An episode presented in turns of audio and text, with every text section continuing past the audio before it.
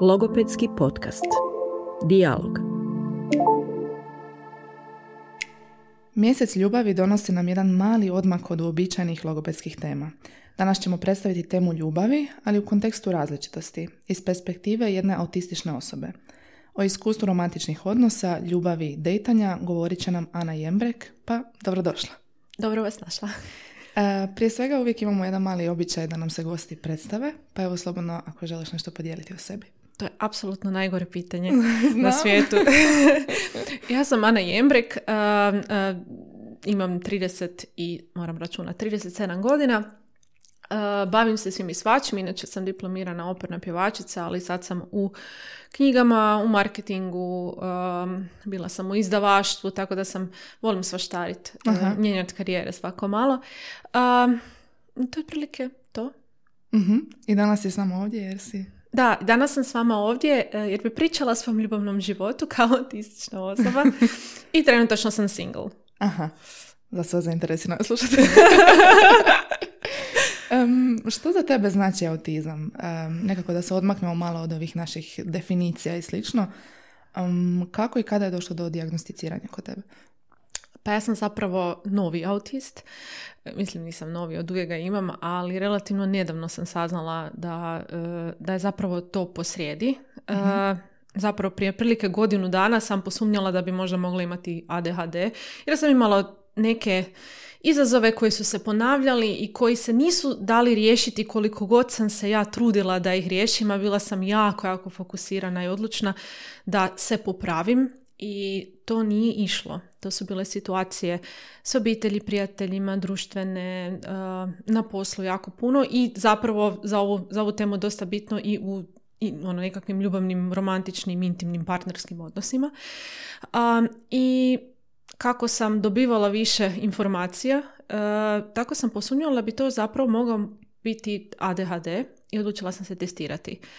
I prilikom testiranja, zapravo prošla sam dosta opsežno uh, psihološko testiranje za neurodivergentnost i tu je izašao i autizam. mm Zapravo kao možda čak i nekako relevantni, vidljiviji mm autizam. Tako da, uh, evo ga, prije pola godine sam saznala da imam ADHD i autizam. mm I kako si reagirala nekako na ADHD si računala otprilike? Ali autizam je bilo nešto neočekivano? Išlo je u fazama da ADHD, prihvatiti ADHD kao opciju mi je bilo jako teško. mm on je kaotičan. mm Ne ideš se testirati na ADHD ako ti ne radi probleme. Uh, ovoga i zapravo kroz taj period prije nego što sam posumnjala na autizam sam odradila jedan dio procesiranja u smislu ovo je nepromjenjivo. Ovo mhm. nije dijagnoza koju uzmeš lijek ili radiš terapiju ili opet pošto sam bila toliko autistično fokusirana na to da se popravim, um, ovo mi je bilo dosta teško prihvatiti da prvo ADHD je nešto nepromjenjivo i onda kad je u tu cijelu priču došao i autizam, um, zapravo mi je čak i bilo lakše. Hmm? Kako to? Um, ADHD je toliko kaotičan i nekako sam osjećala da zapravo mogu um, možda da, možda naći nekakav balans u životu s mhm. tim dvim, da to možda nije nužno nešto što je samo, je to dodatna razina kauza, ali zapravo to dvoje mi je toliko objasnilo moj život mm unatrag ili sad ili budućnost, da kad, jednom kad sam isprocesirala tu nepromjenjivost toga svega, taj šok tog, te informacije, zapravo jedan veliki blagoslov jer sad konačno užasno puno toga u mom životu ima smisla. mm govorila si o tome i u svom TED Talku kojeg zaista preporučujem. Uh, mislim da se zove kako sam autizam, kako sam svoj spektar sakrila u knjigi. Tako je. Um, budući da si dijagnozu dobila dosta kasno u životu, um, postavlja se pitanje pa je li trebala dijagnoza? Što ti za to znači? To, to je jako puno, to je pitanje koje jako puno dobivam i zapravo ne trebaju svi tu dijagnozu. Jer sad zapravo kako je krenula ta nekakva revolucija neurodivergentnih, uh, ne treba svakom službena dijagnoza, meni je trebala. Meni je zaista trebala i ja sam nakon toga krenula na terapiju sa psihologom koja se specijalizirala u radu, na rad sa neurodivergentima i to je deset godina na terapiju, ja sam u šest mjeseci napravila više, hm. više pomaka mhm. u pravom smjeru nego svih ovih deset godina prije. Recimo, to je... E, jednostavno sad imam pristup informacijama, točnim informacije zašto ovo funkcionira na taj način i kako možda mogu samo sebe prevariti, pomoći si, kako mogu iskomunicirati svoje, svoje potrebe, kako mogu zatražiti podršku, jer ono što mislim da je jako, jako bitno, koliko god e, ja dosta dobro funkcioniram, ja sam stalno 150% u svakoj mhm. situaciji i um, i ovoga i meni je potrebna podrška. Možda mhm. nisam tip podrške kao što je osoba sa intelektualnim teškoćama ili nekim drugim simptomima na spektru ili neverbalnoj osobi, ali meni je isto potrebna podrška na mhm. poslu um, u koje kakvim situacijama i na kraju i u, partnerskim odnosima ja sad mogu bolje iskomunicirati svoje potrebe. mm Spomenula si ovo sad da daješ uvijek 150%. Malo me zanima, misliš li da žene koje su autistične imaju drugačije neke simptome, potrebe od muškaraca? To je jako dobro pitanje. Zapravo je se otkrilo se ili vidjelo se da zapravo žene sasvim možda drugačije ili da su prilagodljivije ili jednostavno puno fokusiranije da se društveno, u društvenim nekakvim segmentima pokažu kao adekvatne. Kao um, prilagođenije, uspješnije, uh, fokusiranije smo na društvene nekakve socijalne kontakte, važniji su nam mhm. možda nego muškarcima. Znači gledam nekakvom globalu, to nikad neće biti svakome slučaj. Ja se tu dosta jesam pronašla. Sjećam se sebe kao djevojčica koja sam bila zapravo ta neurodivergentnost je bila puno, puno izraženija i uh, izražavala se kao nekakav bunt i svoje glavost i mm. ono girl boss uh, attitude um, i išla sam po svom i sad kad danas pričam sa nekim drugim ženama koje su, nas, e, koje su autistične ili imaju ADHD, koje možda nisu baš toliko, toliko maskirale, one su jednostavno išle dalje, išle dalje nekim svojim putem i girl boss do kraja. mm Ja jednom trenutku kada su, su me kastrirali ili sam mm samo sebe kastrirala. Počela sam biti toliko dobra u maskiranju i prilagođavanju mhm. da sam se u potpunosti fokusirala na to. Samo što to ništa nije bilo ispod ispravljeno. Ništa. Mhm. Ja sam se samo cijeli život jako pravila da sam neka druga osoba, do te mjere dok više nisam znala ko sam zapravo. Mhm. Tako da iz, moje, iz mojeg iskustva, eh, ženskog, vrlo ženskog iskustva, da, definitivno strahovito mi je bilo stalo uspjeti u kontaktima, u, u, u školi, u karijeri, u svemu na način da sebe popravim, jer krenula sam zapravo ovaj razgovor kako da sebe ja popravim, mhm. kako da e, se sakrijem, kako da se maskiram, kako ja bi svaku situaciju koja bi došla jednostavno izvukla bi neku svoju ulogu ili rolu ili operna sam pjevačica, jako, mhm. jako znam to dobro raditi mhm. i zapravo ovoga, da, da, da, mislim da je to dosta ženski trenutak. Jel misliš da baš zbog tih trenutaka kompenzacije, overachievinga, da si zato prošla ispod radara, da te se nije prepoznalo sve do kasnije dobi? Pa apsolutno. Mislim, oni koji me dobro znaju,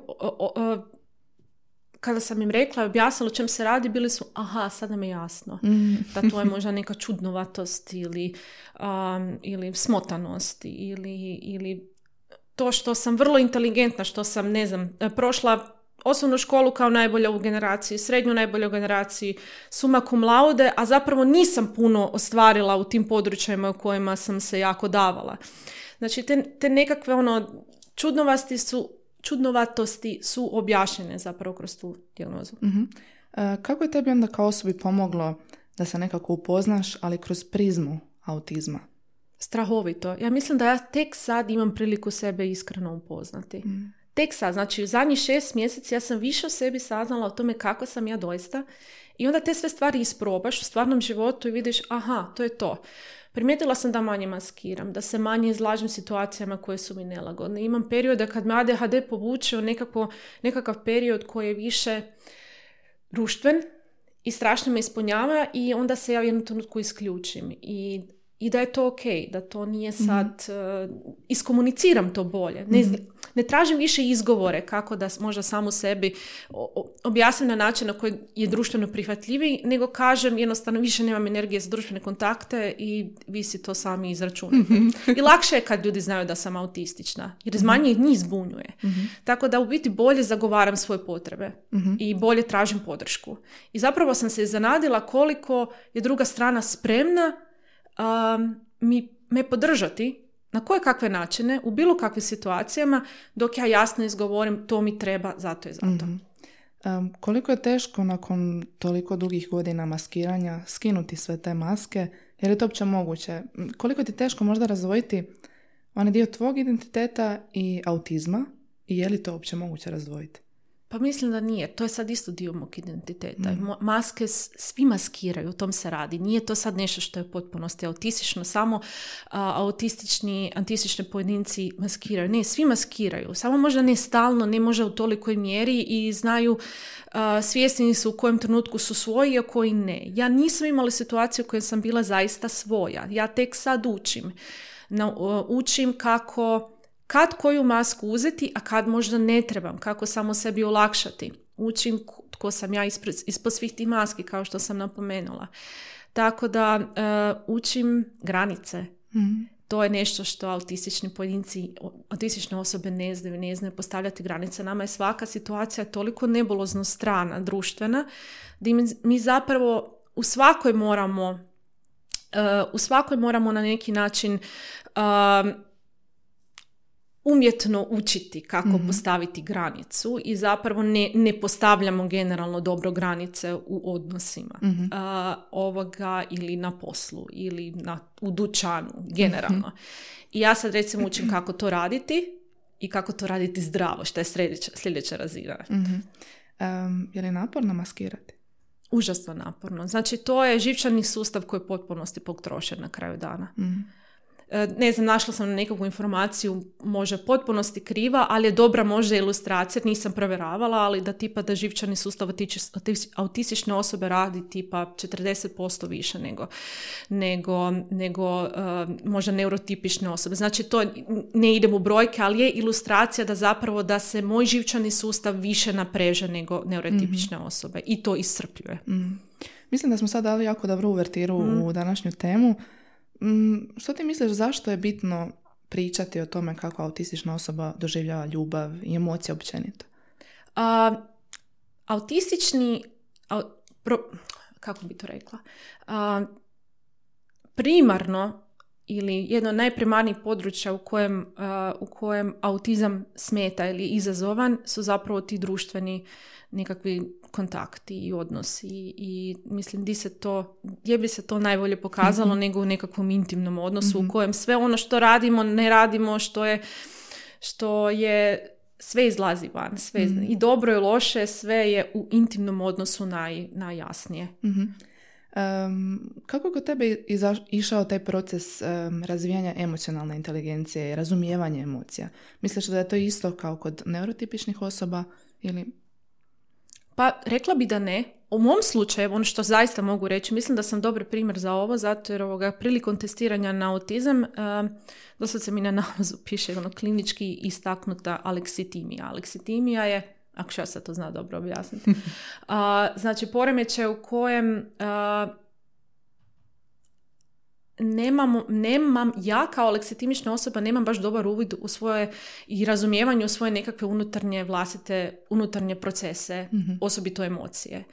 Uh, ja recimo ono što kroz terapiju sad dosta radim je kako zapravo prepoznati što u tom trenutku osjećam, što mislim, da možda nisam gladna nego osjećam nešto drugo, da možda tjeskoba nije samo tjeskoba nego je to jedna specifična emocija na uh, onom kolu emocija koju ja zapravo uopće nisam, nisam razumjela. I to i autistične osobe nisu neemotivne i nisu hladne, da, nisu ti stereotipi koje mi zapravo jako la- volimo, volimo koristiti.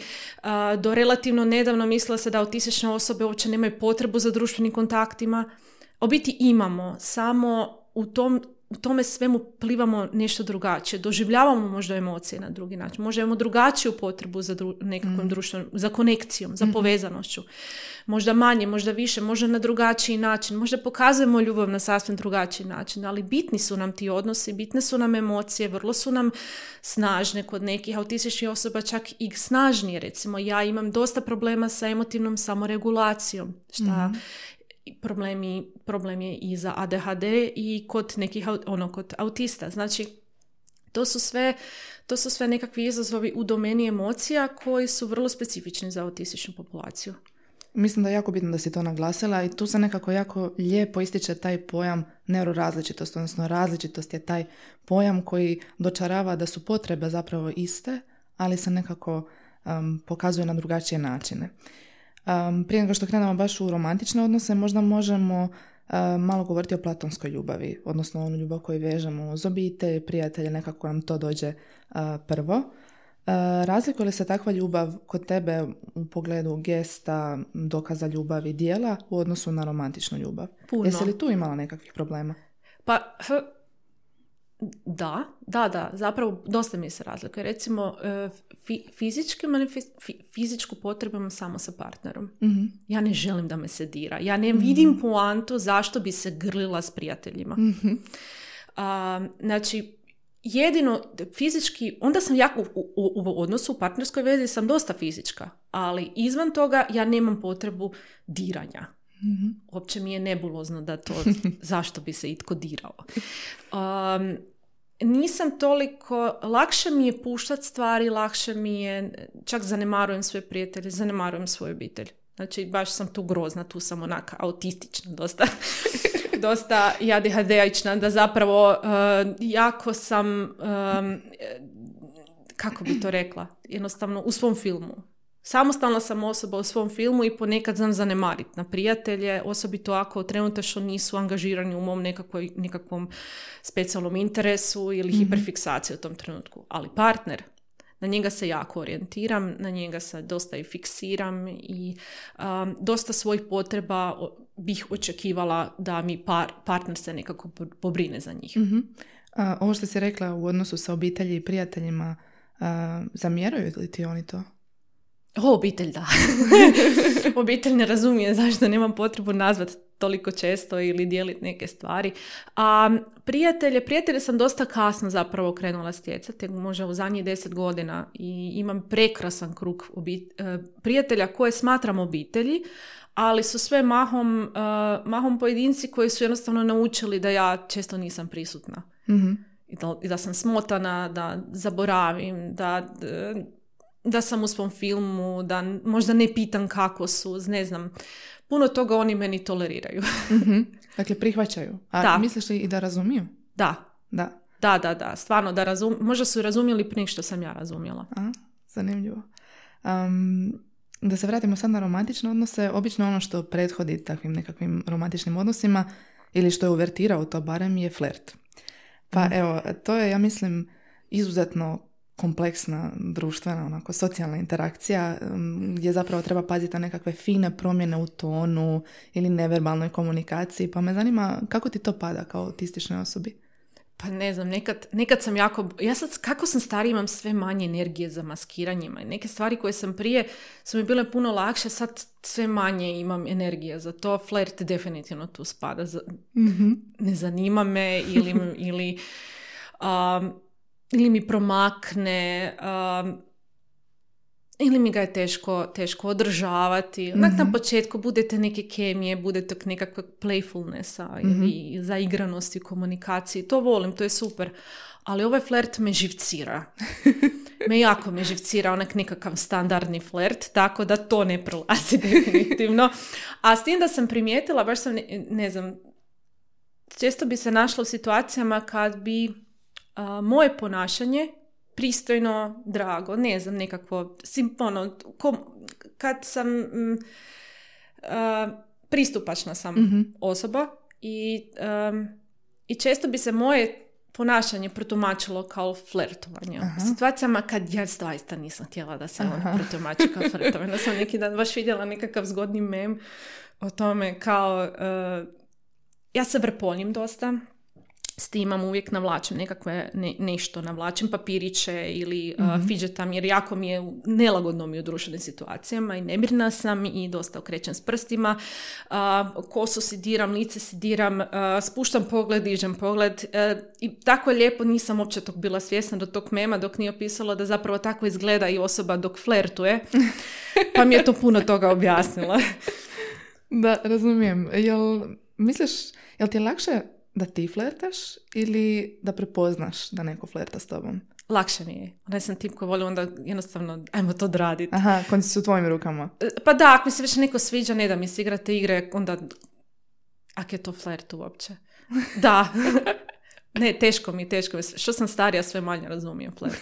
Osobito sad, nakon Jel ti se dogodilo nekad da ono, vrtiš film u glavi i razmišljaš hm, je li ta osoba onda flertala sa mnom? Da. Da kasnije shvatiš. Da, da. Kako da, onda- apsolutno. Ili ne, ili ne znam, sumnjam možda je, možda nije. Nađem se u jako čudnim situacijama gdje u potpunosti krivo pročitam. Mhm. Em, jel onda preferiraš neku direktnu komunikaciju? Da. Kako bi ti voljela da neko stupi Da, u čak kontekstu sad van? znam, znam i kad sam ono možda u nekakvoj situaciji gdje bi mogao biti potencijalni flert, Mhm. a, gdje jasno kažem, ako želiš da nešto znam, moraš mi to reći. Flert je super, ali ako želiš da znam da ti se sviđam ili da bih htio da izađemo ili da, e, znači nešto, to ćeš mi morati direktno reći. To mi je isto sad otkriće. e, da, da ja ra- razumijem da je ok to reći, da to možda moram reći, znači to je taj, taj, taj, taj dio moje evolucije u zadnjih pola godine, od kad sam ja shvatila da, e, da sam autistična i da zapravo na taj način mogu, smijem, trebam iskomunicirati svoje potrebe. Mhm. I kako osobe onda reagiraju kad ih ti zatražiš malo direktniju komunikaciju? Pa obično super. Da? Nisi Da. imala poteškoća? u- Ne, ne. Super. A mislim, nisam, nisam, nisam, da. Em, jel se sjećaš svoje prve neke simpatije i taj prvi neki osjećaj ono, leptirića u trbuhu, zaljubljenosti? Sjećam se, mislim da je to bilo nije u prvom razredu. Aha. Prvom ra- razredu osnovne. Jedan dečko iz razreda mi se sviđao. Aha. Jel misliš da e, na isti način imaš osjećaj kao i neuroti- neurotipične osobe? Kak, na šta točno misliš? Taj osjećaj zaljubljenosti kad ti se neka druga osoba sviđa, to uzbuđenje, misliš da se jednako reflektira? Ne znam. Ne, eto, to sam razmišljala i to zaista, mogu ti reći da da i rekla bi da da, ali ja zapravo ne znam. možda je intenzivnije, možda je drugačije, možda, ne znam, nisam neurotipična. A kad gledamo, kad uspoređujemo osjećaj zaljubljenosti i baš ljubavi, osjećaš li tu neke razlike? Da, da, definitivno. Definitivno kad... a, to, t- pokušavam si to raščlaniti, u biti čim više idem raščlanjivati, to sam sve zbunjenija, ali zaista e, kad razvijem taj jedan duboki osjećaj ljubavi prema nekom, tu može biti zaljubljenost ili ne mora biti zaljubljenost. Ja sam se sa svojim partnerima mahom ostajala u jako dobrim odnosima, jako prisnim, bliskim odnosima i te ljubavi nikad nije nestalo sa zaljubljenošću. Mhm. Da pače, možda se čak i pojačala. E, Kako ti onda vidiš i doživljavaš ljubav svojim očima? Um, vole li, možda je ovo sad redundantno pitanje, autistične osobe na isti način kao neurotipične, ali baš kad govorimo o emociji ljubavi. Pa da.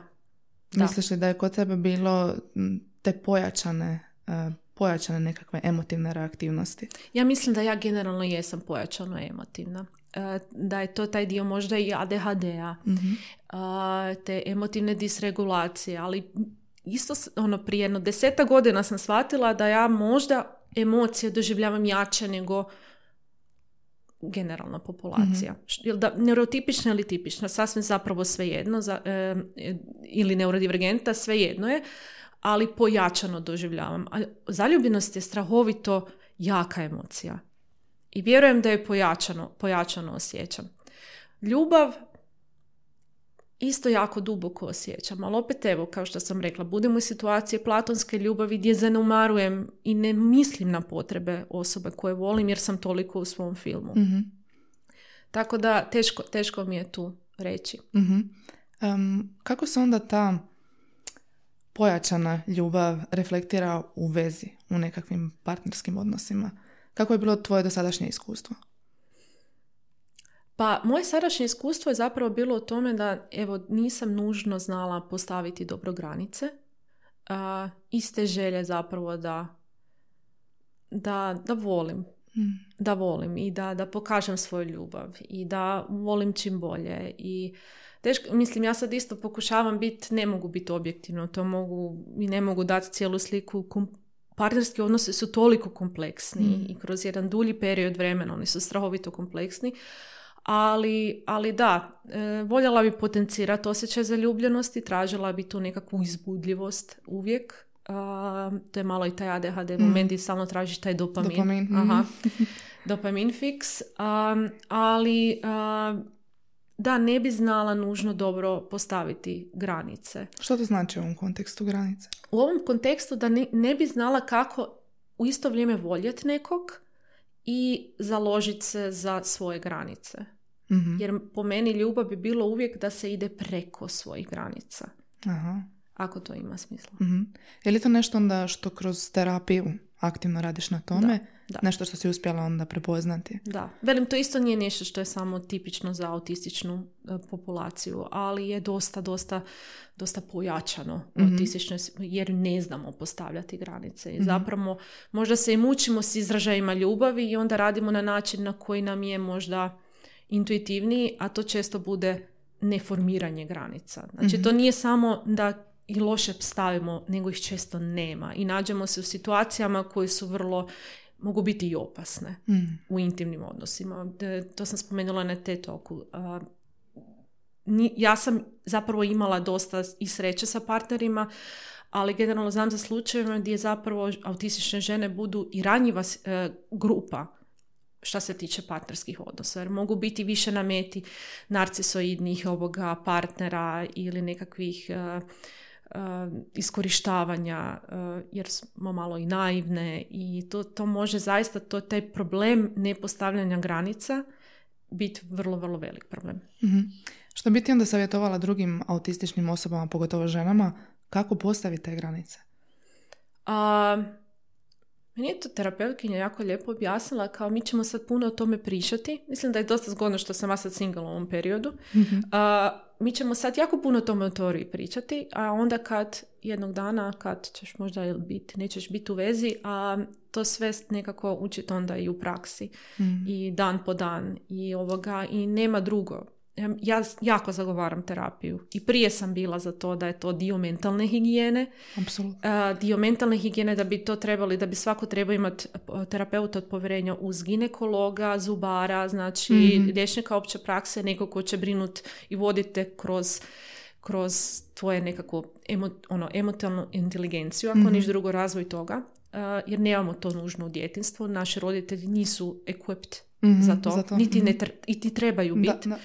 A, tako da e, vjerujem da to, je, to nešto je što bi se trebalo raditi na sebi, razmišljati o tome, posvetiti se tome i, e, i raditi na terapiji svakako. Jer to nije samo intiman odnos, to je svaki odnos, to je vrlo, to jako utječe na zadovoljstvo sa vlastitim životom. mm jesu li se tvoji odnosi mijenjali kroz život?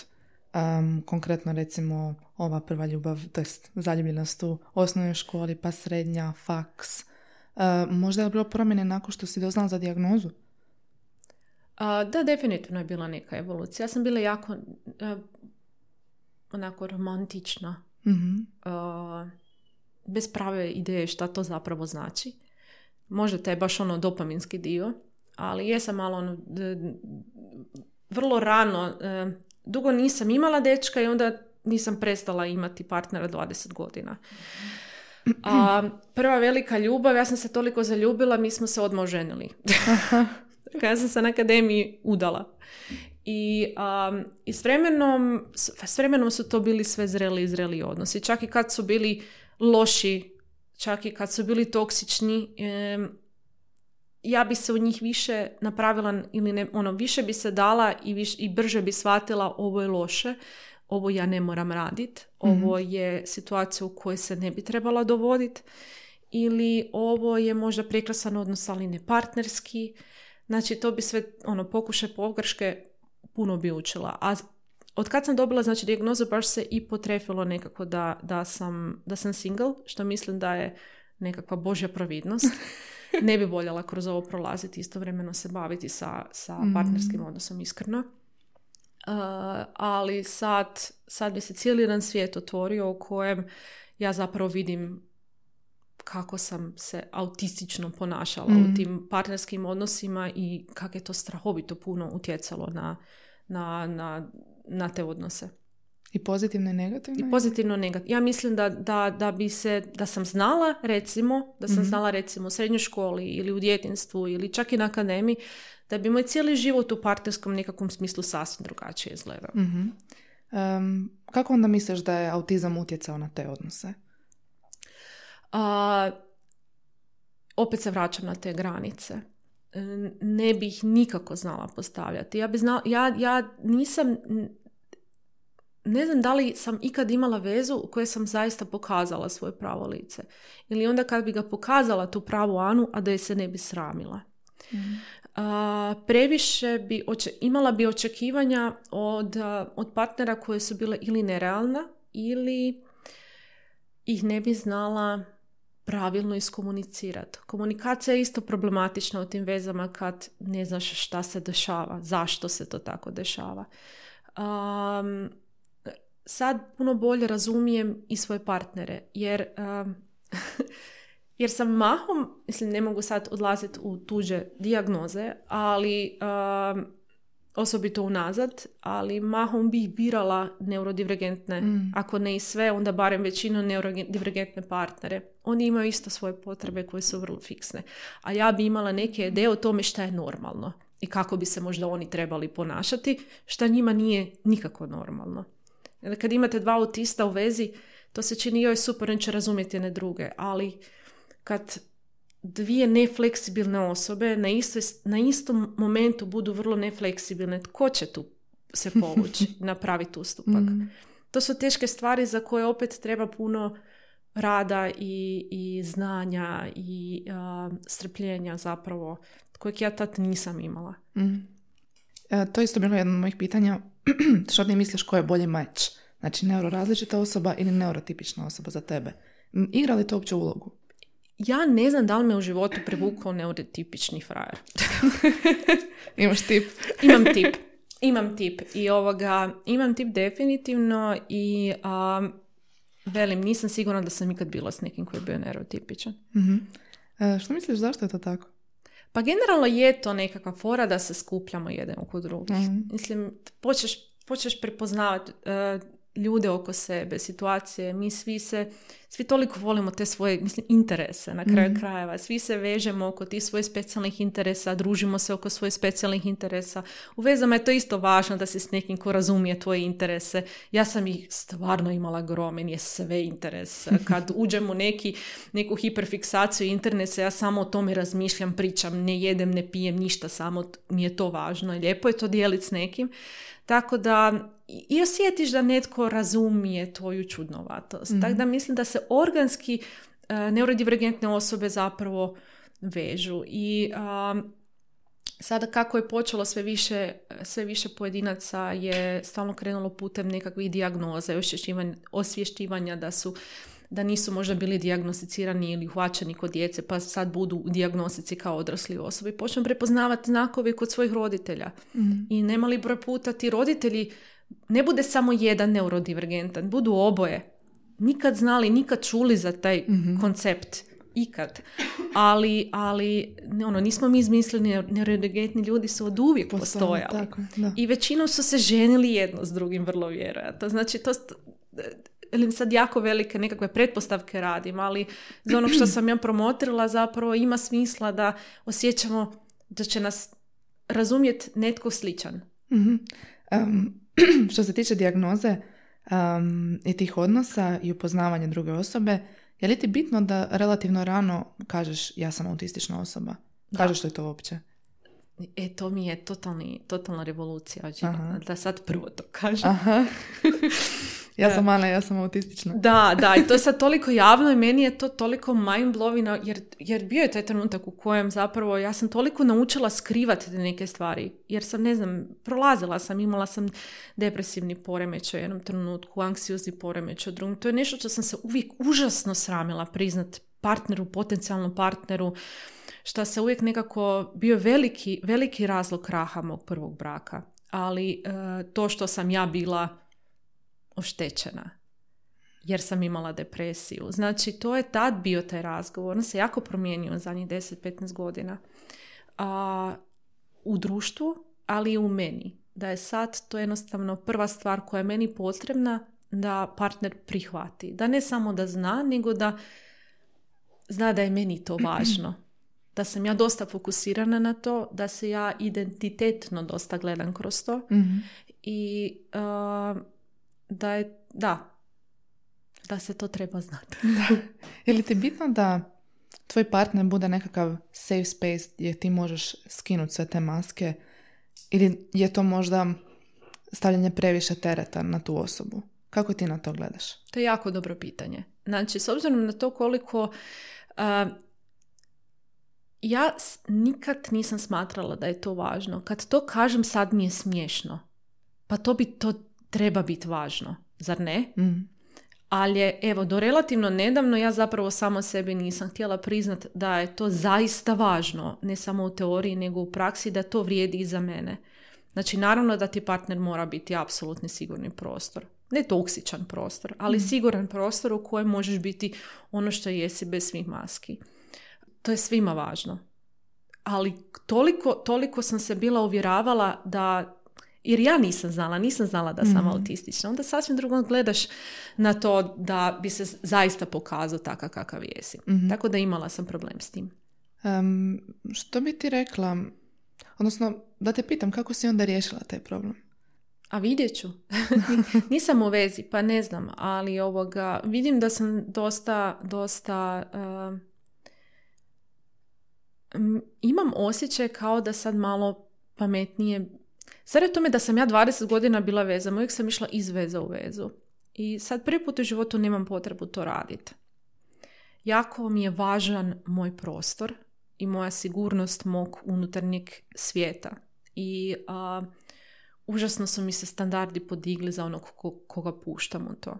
To se toliko zvuči pa jasno, zna, ono, zdravo razumski, ali meni je to totalno jedan wow moment u kojem a, malo bolje gledam koga ću pustiti u to, jer sad više nema, aha, ja ću, ako partner mi se sviđa i onda ću se ja promijeniti, Mhm. tako da to profunkcionira Mhm, mhm. na ono što već on želi ili treba ili mu je super. Mhm. Misliš li da ti je u tome, sad kad nekako si narasla, ajmo reći u tom pogledu, misliš da je to posljedica terapije ili možda samo te informacije da znaš da si autistična osoba?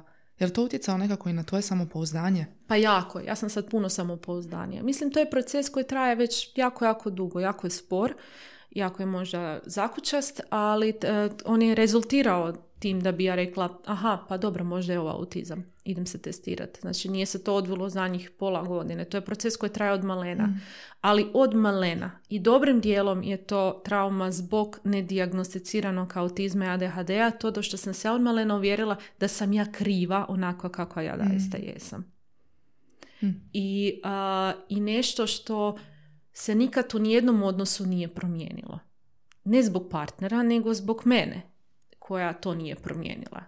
Jer sam ja zaista mislila da sam ja kriva. To je možda čak više moj ADHD nego autizam. A, I kad to se pusti, onda stvari sasvim drugačije izgledaju. Onda i odnosi drugačiji. Već je moj zadnji odnos bio puno zdraviji i, i, uh, i puniji i zapravo ja sam bila više svoja i to mi je bilo wow, zar to zbilja može tako izgledati? Kako si onda uspjela promijeniti taj mindset da si kriva? Misliš da jesam? Već tako brzo. U teoriji da. U teoriji da, ali je to sad jedan ja- jako, jako poman proces samoprihvaćanja. Mhm. Em, jesi bila možda u situaciji da tvoj partner nije mogao prihvatiti neke stvari vezane uz autizam ili tvoj način iskazivanja ljubavi?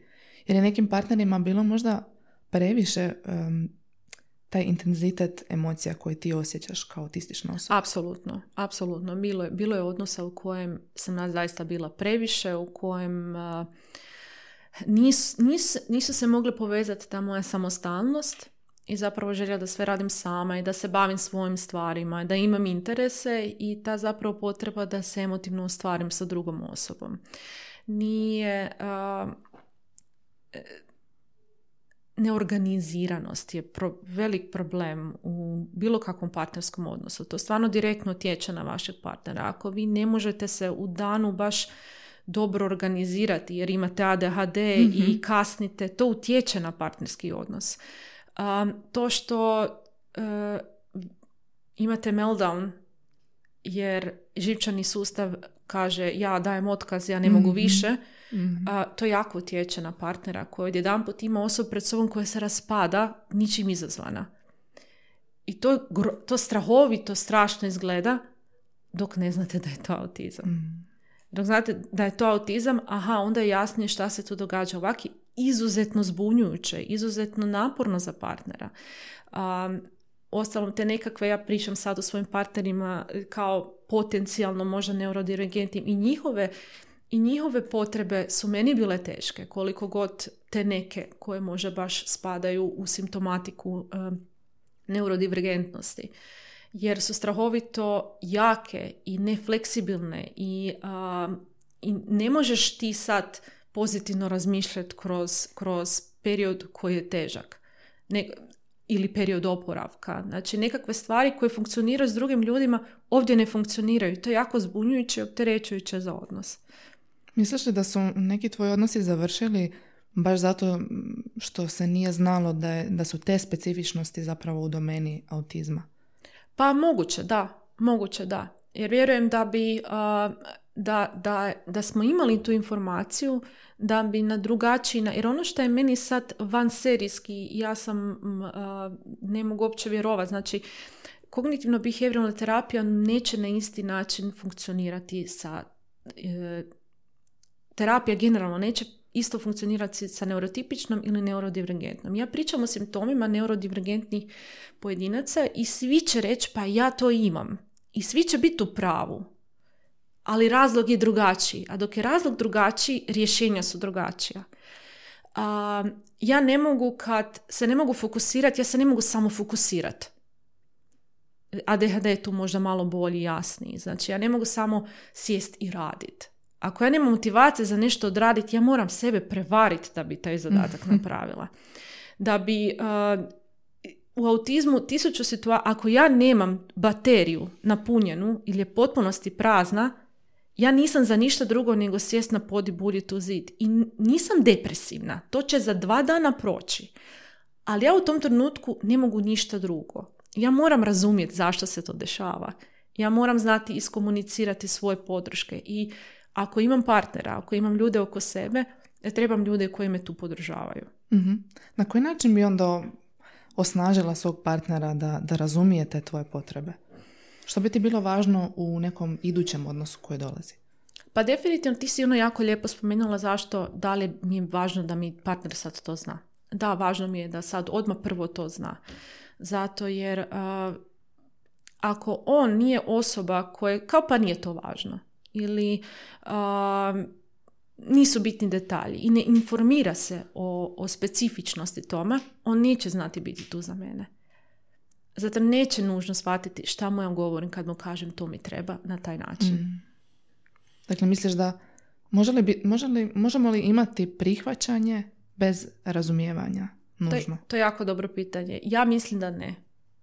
Mislim, možemo, ali partnerski odnos je puno više od, Mm. od to, to stvarno ti ideš u rov s drugom osobom. Ti Mhm. gradiš život s drugom osobom. Ti svaku situaciju, ružnu, lijepu, dijeliš s tom osobom. Vi zajedno svakodnevno rješavate tonu problema. Um, subjektivnih, objektivnih, znači u uh, vaših ili svako ima svoje probleme koje donosi u odnos i onda ne znam još nekakve izvanske, izvanske stvari koje vi morate svakodnevno handlati zajedno i dotiče se jednog i drugog. I ako tu nema razumijevanja, onda samo prihvaćanje i ono slovo na papiru. Da, sigurno. Sad možda se i vežemo za to. Um, koji su neki tvoji savjeti ili preporuke za osobe koje su u ljubavnim, romantičnim odnosima sa autističnim osobama? Kako bi one mogle bolje razumjeti i podržati svoje partnere? Uh, svakako ohrabrit, uh, ohrabrit osobu da uh, iskomunicira svoje potrebe. I to je lakše reći nego, nego napraviti. Recimo konkretno ako osoba, a često to budu osobe koje imaju aleksitimiju i koje nužno ne ne znaju šta osjećaju u tom trenutku. Oni reagiraju iz afekta, ali oni ne razumiju emociju iza toga. Dati im prostora, dati im vremena da isprocesiraju. Često procesiraju nešto, nešto sporije. Jednostavno surađivati sa autističnom osobom da da izrazi svoju potrebu, da razumije svoju potrebu i na kraju kraju pustiti često to znači pusti drugu osobu da, da isprocesira u samoći, pričat s njom, pre, prevoditi njezine jezike, dopustiti da te voli na svoj način. Znači ovoga surađivački, surađivački jako. Jako mi se sviđa ovo, dopusti da te voli na svoj način. Da, definitivno. Znači, on, autistična osoba će često voljeti tako da ti priča svom intenzivnom interesu. mm Znači, da, Kako ti voliš? Kako ti iskazuješ? O, pa definitivno to. Aha. Da, definitivno. Infodampanje o, o nečemu šta me, šta me u tom trenutku jako interesira što će ovih dana zapravo bude autizam. uh, ovoga, ja jako volim riječima izražavati uh, što osjećam na ono baš blasfemično romantične načine i puno mi znači kad mi neko na taj način kaže. A, ali mislim generalno kod neurodivergentnih osoba je, je taj moment da im daš siguran prostor da mogu unwindat od svih maski. Mm, Ako to daš e, neurodivergentnoj osobi siguran prostor u kojem mogu skinuti maske i biti svoj, to je apsolutno sve. To je sve na svijetu. Jako lijepo. Za kraj imam još jedno pitanje, možda ovako malo verterovski sladunjavo, ali što za tebe znači ljubav? što za mene znači ljubav? Za mene ljubav, ali, ali evo, tak nam se sad lijepo biti nadovezalo. Razmišljala sam o tome i ljubav mi je zaista, zaista, uh, kad osjetim da, da me osoba prihvaća tako kakva jesam. Mm. Čak možda dok ja ne razumijem kakva jesam, ali me ona prihvaća, to je meni ultimativni osjećaj ljubavi i trudim se kad, kad nekog volim da on dobi taj osjećaj. Divno. I mislim da to vrijedi i za, i za neurotipične i neurodivergentne osobe. Apsolutno. Mislim da je to jako lijepa definicija ljubavi. Uh, Ana, hvala ti. Hvala ovo je bio tako divan razgovor o, o razumijevanju. Ajme, nadam se da, da je imalo smisla. Naravno da je. Naravno da je. Hvala ti što si pružila svoju direktnu perspektivu. Ja, mi jako zastupamo samo zastupanje autističnih osoba. Apsolutno, ja sam za to, da. I lijepo je čuti ovako neke stvari iz prve ruke. Um, za naše slušatelje, ako vas zanima autizam, preporučam da poslušate i našu srodnu epizodu Autizam iz dvije perspektive, gdje su nam gostovale majka autističnog djeteta i logopedinja profesorica Išac Pavliša. Također se zahvaljujem ovim putem profesorici Ivšac koja nam je pomogla u pripremi ove epizode i kolegici logopedinji Karli Crvić koja nas je zapravo spojila danas. I to je bilo to. Pišite nam kako vam se svidjela ova epizoda. Obavezno nas zapratite na Faceu, Instagramu i odnedavno na TikToku. Da, da, sve kanale smo pokrili. I slušamo se vrlo brzo. Još jednom ti hvala što si odlučila evo, pričati o ovoj možda malo ranjivoj, intimnoj temi. Ali... hvala tebi, ja volim brbljati. E, to je, dio, dio, dio moje neurodivergentnosti je definitivno ovršenje. Pa treba to za dobrobit svijeta iskoristiti. Onda se nadam da se vidimo u još nekoj epizodi. Apsolutno. To je bilo lijepo. Evo, ja sam Laura, a ovo je bio Dijalog.